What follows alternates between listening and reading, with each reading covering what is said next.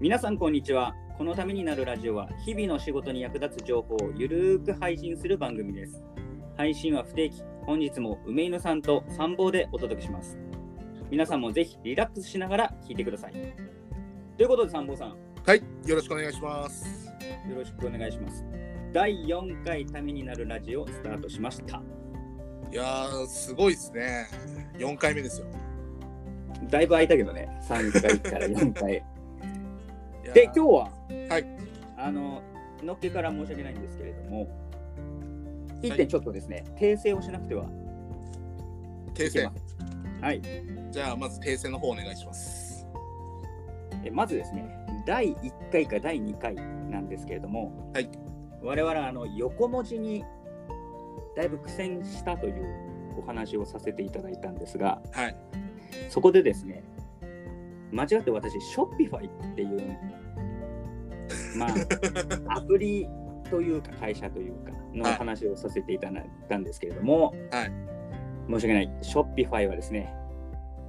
まあ、EC サイトのあの、まあ、要はネットで販売するサイトを作れるというそうですね。あのサービスでして、はいえーその他ではないっていうところをですね一度一回謝罪を謝罪というか訂正をさせていただきたいと。えー訂正してお詫び申し上げますってやつですね。そうですね、大変申し訳ございませんでした。間違 って、普通にですね、まあ、あの、このためになるラジオですね、私何回も聞き直すんですけど、はい。あ、普通に間違っとるわと思って、 まあ、ちょっとですね、普通に謝罪をさせていただきます。失礼いたしました。我々もですね、はい。まあ、ちょっとそういうミスすることもあります。正直人間ですから。そうなんです。そういう時はですね、素直に謝罪します。え素直に謝る、謝罪するっていうことはね、はい。人として非常に重要なことですので、これをね、ごまかしたりとかするやつが、後々ね、大きなことをしますから。そうですね、ゆいくちゆいくはちが万事。一時が万事。はいえーおっしゃる通り。えーこういうことからね、コツコツとやっていきますんで、よろしくお願いします。なるべく誠実でありたいと思っておりますので、よろしくお願いいたします。お願いいたします。で、もう一つですね、あの、我々、先にですね、お話ししておかなければいけないことがあります。はい。えー我々のこのためになるラジオ。はい。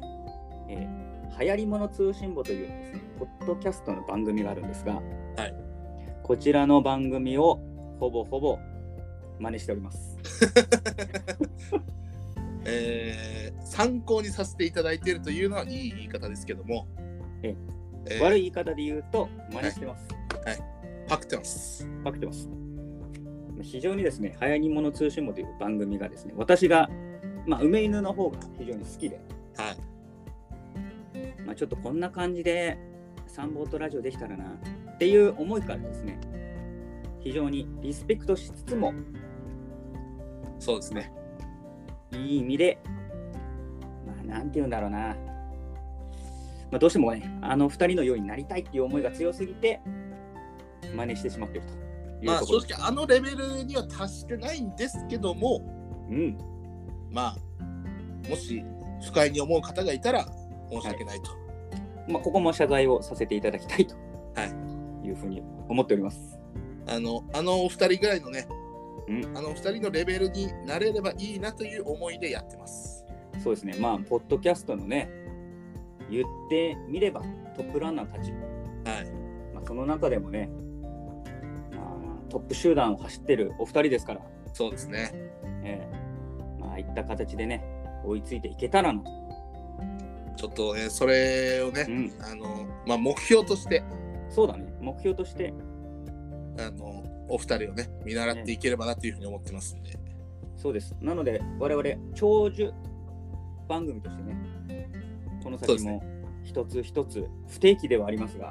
はい。この番組を配信していきたいなと。そうですいやね、でも長寿番組になるためのシステムを今ですね、いろいろ構築しております。そうです、えーお互いがお互い忙しくてもね、てんやわんやになっておりますの で、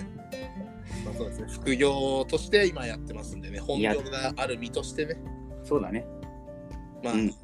片や独身ですけども、片や家族持ちですから。そうですね、家族持ちと独身がやっぱり時間は合わないとそうですね。ええしょうがない。かたやね、深夜別に作業しても誰にも怒られないですし、えかたや朝からもうね、てんやわんやで頑張ってる人もいますかえてんやわんや ですよ。まあ、そこら辺はね、言い訳せず、はいコツコツと時間を積み重ねていって、ら。そうですね。まあ、脱サラが最終的な目標ですから。脱サラして稼いで、家族とも、ともども幸せになると。そう、それが目標ですからね。そうね。仕事のその先を目指してはい。歩んでいる、まあ、ためにラジオ、ためになるラジオはい。ということになります。そうですね。ということで、はい。サンボさん。はい。今日はサンボさんの回になります。今日のテーマは何でしょうかえー今週1週間で私が気づいたことでございます。はあ。気づきました何か。まあ、ただテレビ見て、あ、これすげえなと思ったことなんですけど、テレビっ子ですからね。いやー、テレビ見ながらこう作業しててとか、うん録画しててとか、ああ。いろいろなあるるんですけども、ほど。うん。まあ、今回ちょっと2つぐらい話そうかなと思ってます。ほうはいまあ、1つ目がですね、うんあのー歴史上の人物でですね、も毛利元就う、ああ、いらっしゃいますね。の人生をですね、まあ、んぎゅっとして喋るんですけども、ほうこれすごいなと思ったことを一つ喋りたいと。ほで、もう一つがですね、はいえー7月8日のですね、うんえーカンブリア宮殿という番組、あまあ私がす。好きな作家の村上龍さうん、ん。私結構村上龍さんの作品を見て好きになって、こういうのをテレビを見てるんですけども、はいえー物語コーポレーションという会社がございます。皆さんご存知でしょうか、いや、知らないと思うな。まあこれを聞けばわかると思うんですけども、うんうん焼肉キングあというはいあの、はい焼肉屋食べ放題のお店、うん、我々がよく行くね。はい、我々がよく打ち上げていくよく行く食べ放題のとこね。食べ放題のお店なんですけども、こちらを運営されている会社が物語コーポレーションという会社なんあであ、すそうなんですか。この会社の、うんちょっとこうなんていうんですか、うんあのー密着を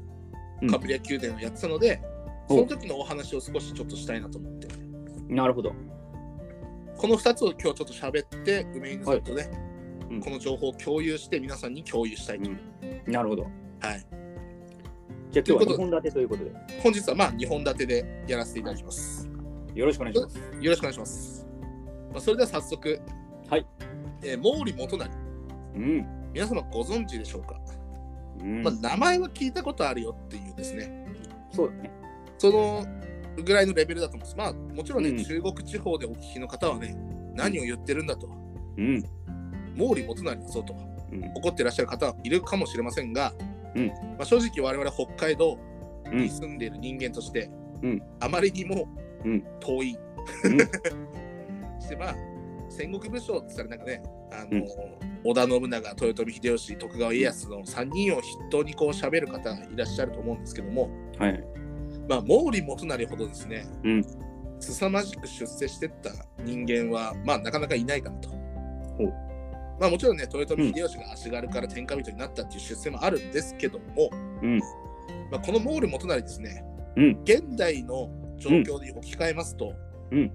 まあそうですね、うんえー村長さんレベルの最初スタートだったんですよ。おう村長さんレベルから、うんえー広島、岡山、島根、ん鳥取、山口、うん。今でいうこの5県をん治めるほどの大大大名になるんです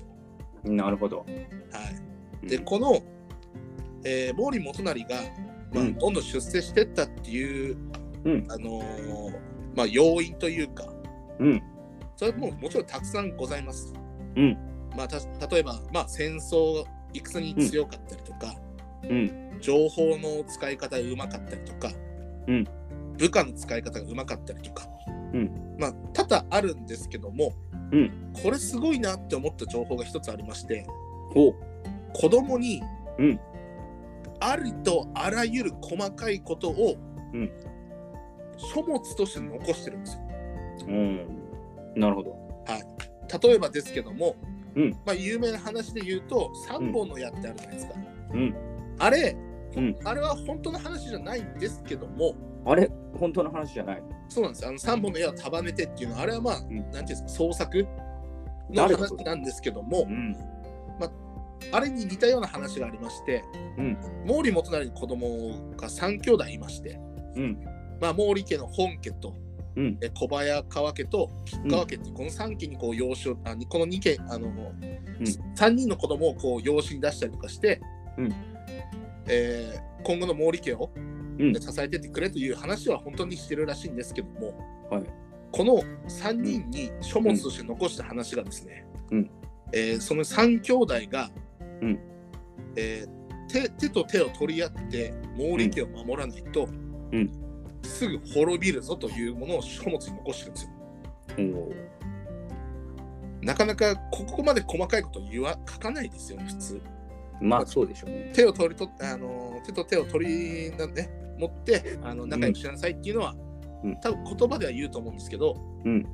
書物に残して、うんなおかつうん誰か一人が領主になりたいと思って兄弟殺したら、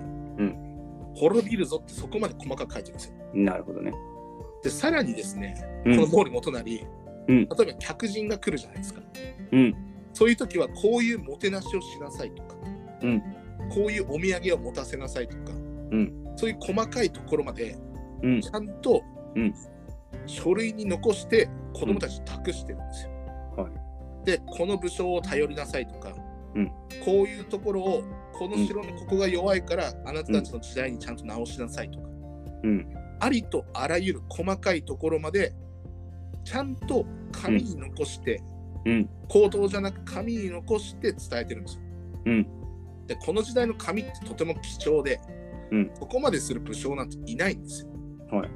でもちゃんとうん相手が理解できるように、そして相手が理解したということをりあの確認して、うんちゃんと書類を渡してると。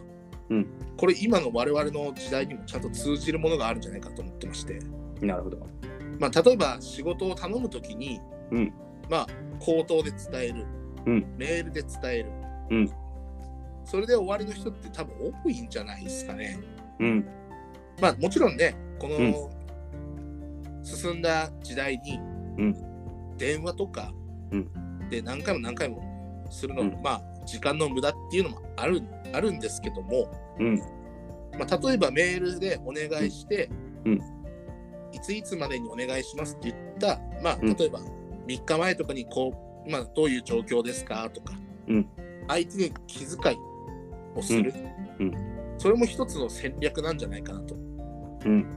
これ毛利元就から非常に学べるんじゃないかなと。うん。梅井さん、ここまでちゃんと相手に気を使って仕事してますか、っていう。なるほど。あうん。私は知ってますよ。お、偉い。これね、なかなか上に行けば行くほどやらない人多くないですか、それはあれだね。うーん、難しいところだ けど。上の人、だから森元就としては、まあ一番要は、その、まあ、今でいう5件ぐらいのそうで大す名でね。トップじゃないですか。はい。トップで、かつ下の方々に対して、そこまで気を使って、まあ血縁とはいえね、そうですね。そこまで気を使ってそういった細かいことを残していくっていうところはどっちかというとこうリーダーとしてのなんていうんだろう新しい像というはか、い。まあ、学ぶことが非常に多い。そうですね。まあもちろん、こうね、上からトップダウンでやって、うん進んでいくっていうのももちろん、ね、そういう時代っていうか、そういう会社とか、そういう武将とかももちろんいるんですけども、はい、森本さん、それをやりながら、ちゃんとこうね、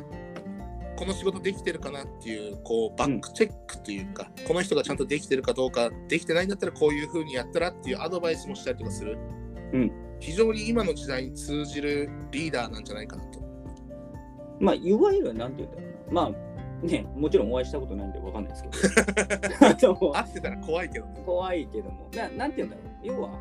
下の人にも気が利くような上司だったんじゃないかなっていうのを今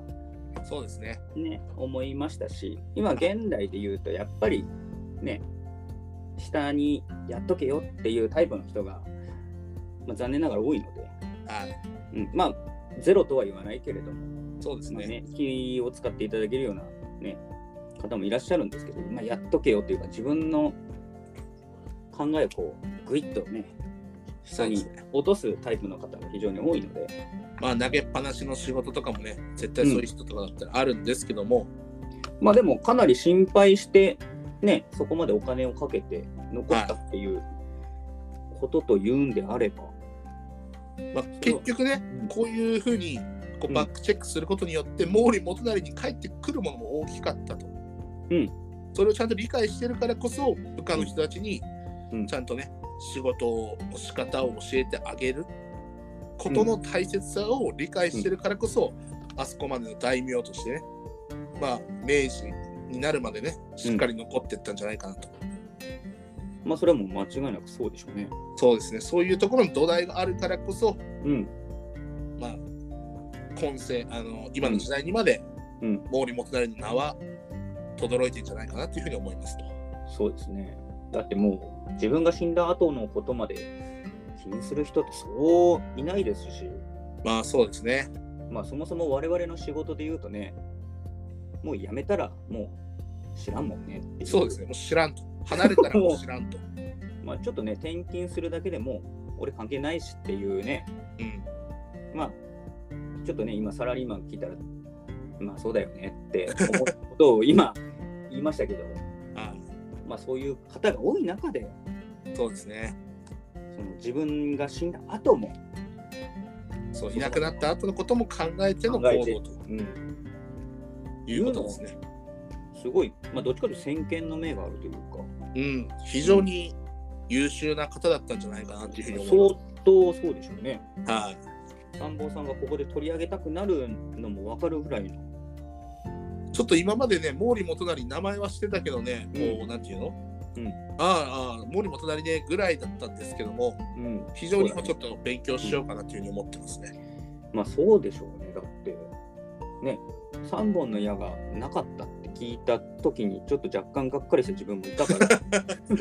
まあ、それに似たような話はあるんだけどね。でもまあ実際はそうじゃなかったんでしょう、多分あの病あの病で寝込んでる時に3本の矢なんてねうん、持ってくるなっていう話になるじゃんそうだね 死にかけの時に矢を1本ずつ折るなんてねそんな面倒くさいことしないと思うんだよね多分まあ3本折れないよねその時に、ね、それはねだから本当に折れなかったんじゃないかなっていうそうだよ ねいやゴロ硬いよっていう課題よ言ってたのかもしれないけど病だから力ないからもう折れないよこんなの折れないよって言ってたのかもしれないけど まあまあでもまあやっぱりでもそこまで上に行くっていうことはやっぱりそれだけの何かがあったんじゃないかとっていうことでしょうね。はいということでうん毛利元就の人生、うんまあざっとしか喋ってないんです本当はもっといっぱいあるんですよいろんなことが、相当ありそうですね。うんまあ、戦国武将の話とかこれからもどんどんしていきたいなと思います、次はじゃあどこら辺行きますかえー、立花宗茂とかね、ちょっと喋りたいね。ああ、まああれだね、西日本だね。そうだね。西日本やっぱ楽しいね。長宗我部とか、あそこそらうだね辺。あそこら辺あとは九州かな、立花宗茂は。そうだね。うん。まあでもいいんじゃないですか、そっちの方を。ちょっと立花宗茂も喋りたいなというふうに思ってますんで、皆さんよろしくお願いしますと。戦国無双で絶対出てくるからね、そこら辺はね。だよね。うん。戦国武装やっぱやるよね。この年代やるでしょ。 うん。なんかめっちゃ強くなった気するもん、する。自分があの、三国無双から入って戦国無双をやるっていうね。やるね。ちょっと久々にやりたいから、梅井さんそろそろプレステ4、あの、回収しに行っていいですかいいつ一回も、一回もやってないんだよ、いつでも。や、やりな さい。いや、あの、任天堂スイッチやってるから今。いやせっかくなんかプレステ4も触らせてあげたいなと思ったら、うーん。そんな暇ないっていう、そんそうだね。今もう、青にやってるから。あれ怖くないあれね、子供たちが楽しんでやってます。すごいね。いやーでもね、ヒカキンさんになりたくてね。子供たちも。そう、もうね、子供たちの方がうまいからね。やっぱりヒカキンさんとかこう、子供たちにとってはもうヒーローみたいなね。我々で言うトンネルズとかダウンタウンとかさ、あ、一緒だよ。もうナインティナインとかさ、うん。うっちそゃうんなんだよねいうレベルになんなってるんだろうね。そうだよ、もう。やっぱ一番見る動画はやっぱりね、ヒカキンは多いね。何なんだろうねやっぱりこうテレビ離れが簡単にできる世代じゃん今の子たちって、うんうんまあ、やっぱりこういろいろな娯楽が増えてきたっていうのもあるのかもしれないし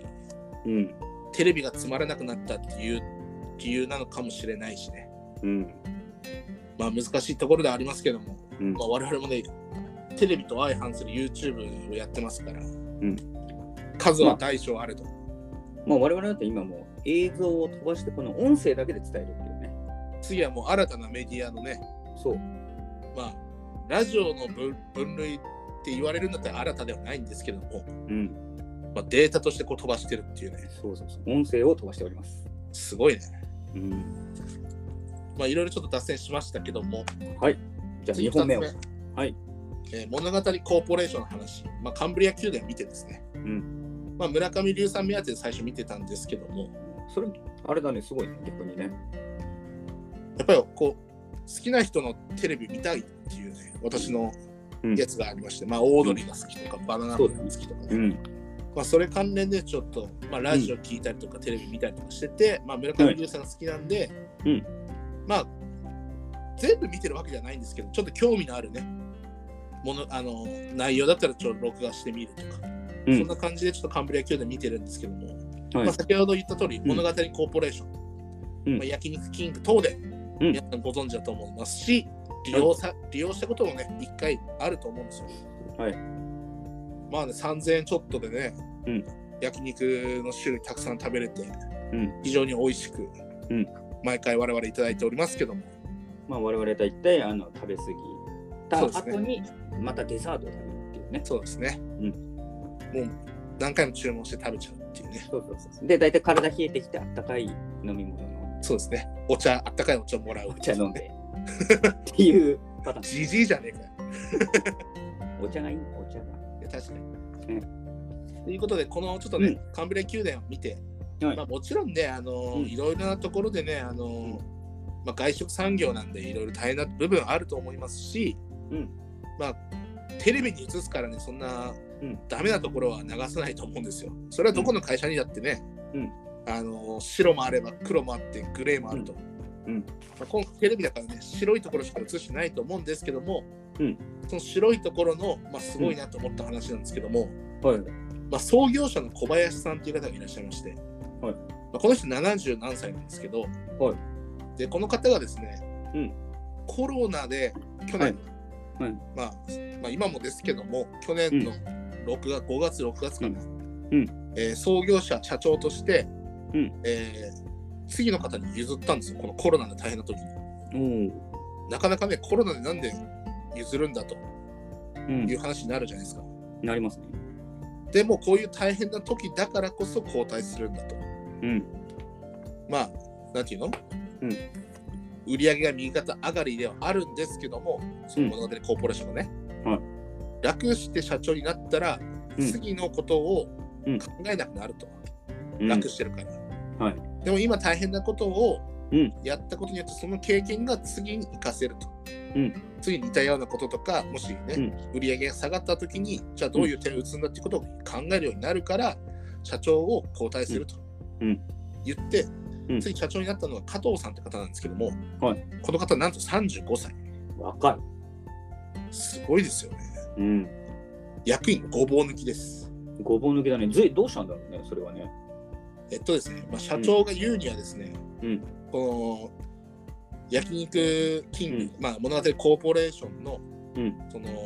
理念っていうか、うそれを一番体現してる人だとうん。だから加藤さんにしたんだとほうでこのね、小林さんがよく言ってたのがうん。名言の勧めっていうのがありまして、ん明るい言葉、うんまあ、簡単に言うと発言しないとうんいけないと、うんこの会社はですね、うんどんな下の人でも、うん明言しないとうんいけないそうなんですようん。発言しないと、うん会議に出た意味がない、うんむしろもうなんていうのいじめのように発言させないといけないと、うんなんどんなことを思ったのかどういうこと、何でもいいから喋れと、うんまたまあ例えばね、まあ、間違ったことを言っても、うん我々みたいに謝罪すればいいし、うんそういう気づいたことを何か言ったことでそれがさらに広がるかもしれないと、うん発言しないと成長しないとうん今のね、うん大きい会社、うん発言する人多分いないんじゃないですか会議でいるんじゃないか な否定してくるけどもいや、それあれでしょ、言いたいのは、うん多分まあ、会議で10人いたら、喋るの3人ぐらいだよっていうことを言ってるそうそうそうそうそうそうまあ、もちろん喋る人いるんだ けどじゃあ下っ端の人が、はいまあ、この加藤さんもともと役員になったとしてもそんなね下の方でしょ、35歳だからまだ35歳だと相当若いよね。じゃあこの加藤さんが社長、まあ、元社長の小林さんに意見できるかって普通なかなかできないじゃない言っていけないね。うん。それを「いやうん社長違います」って普通に言ってたそうなんですよ、なるほどね。うん、だからこういう、あの物おじしない性格っていうところもうん評価して社長になったそうです、なるほどね。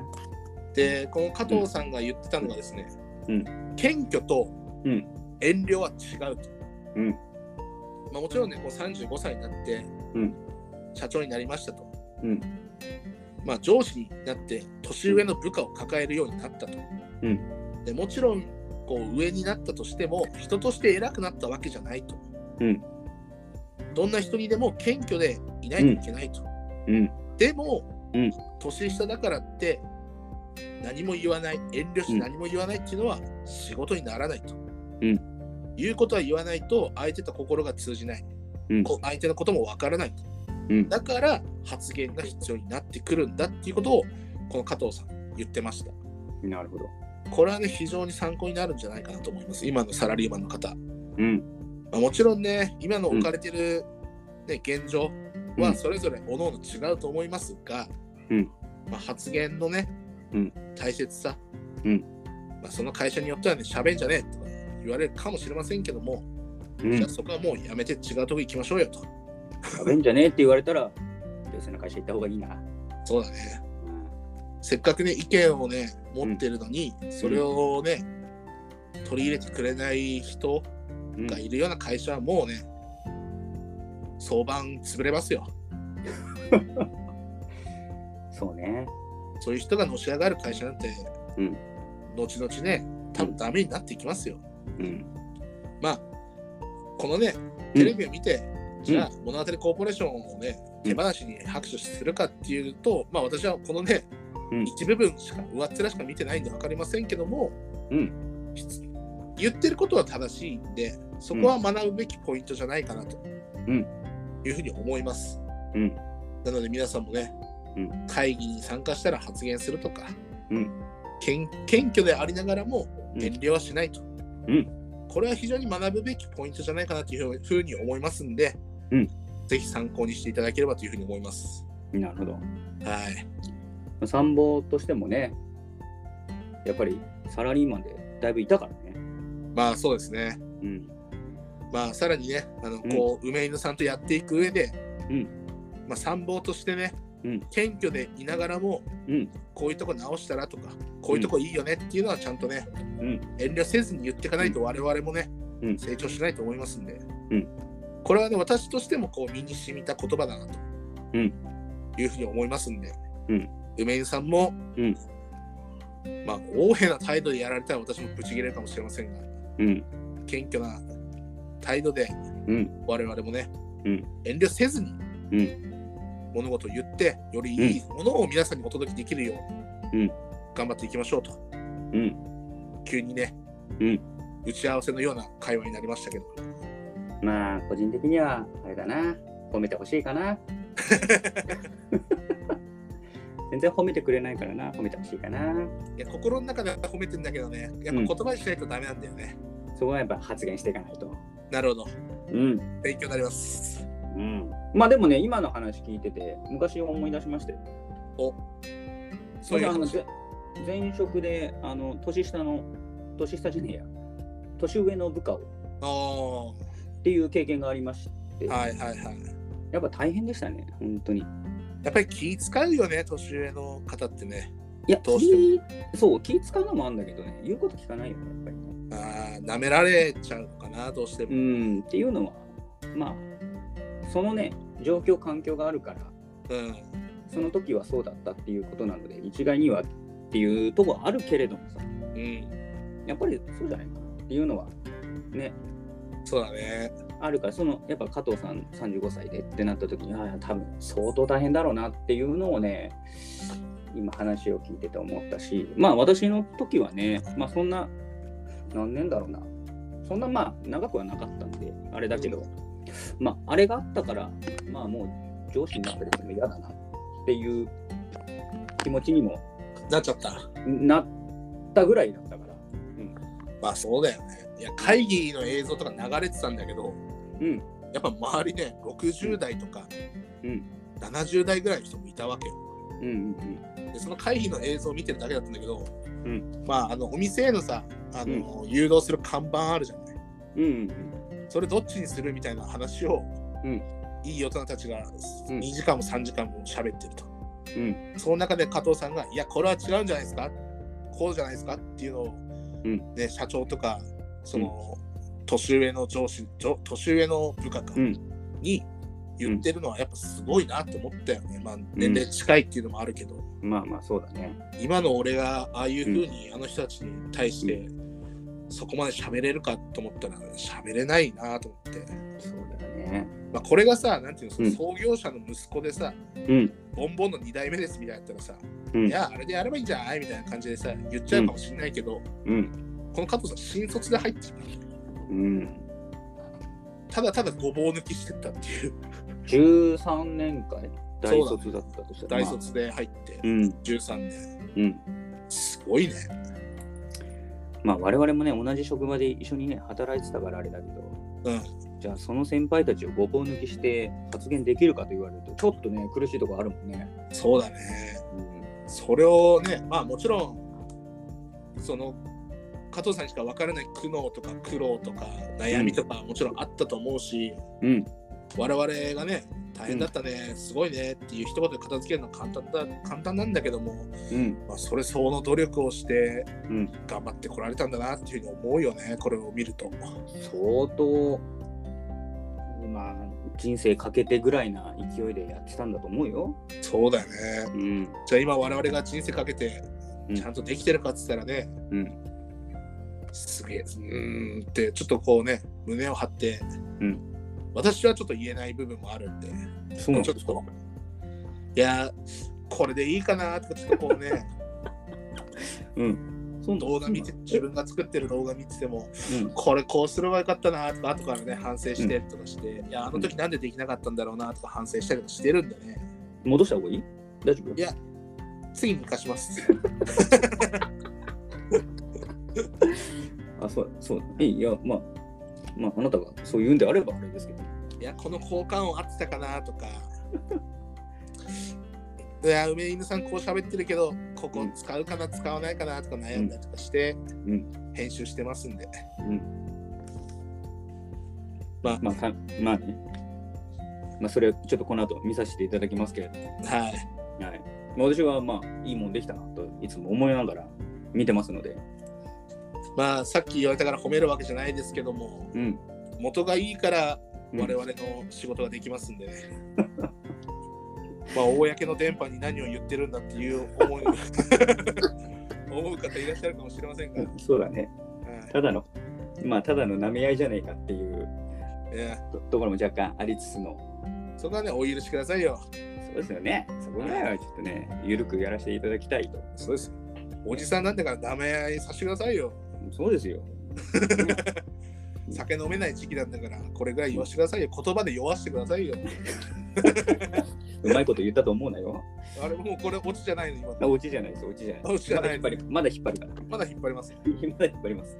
いやー、ということでね、うん、今日このお二つをですね、うん梅犬さんはじめ、はいまあ、数少ない視聴者の方々にうん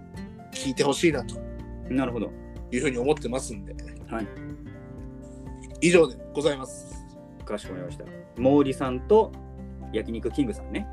はい、なので、もう早く焼き肉キング行きたいなっていうふうに思っ てます。まあね、もう少し落ち着いたらまたしたら、そうですね。そのカンブリア宮殿の映像を、まあ、ちょっとね、思い返しながらお肉を一緒に食べる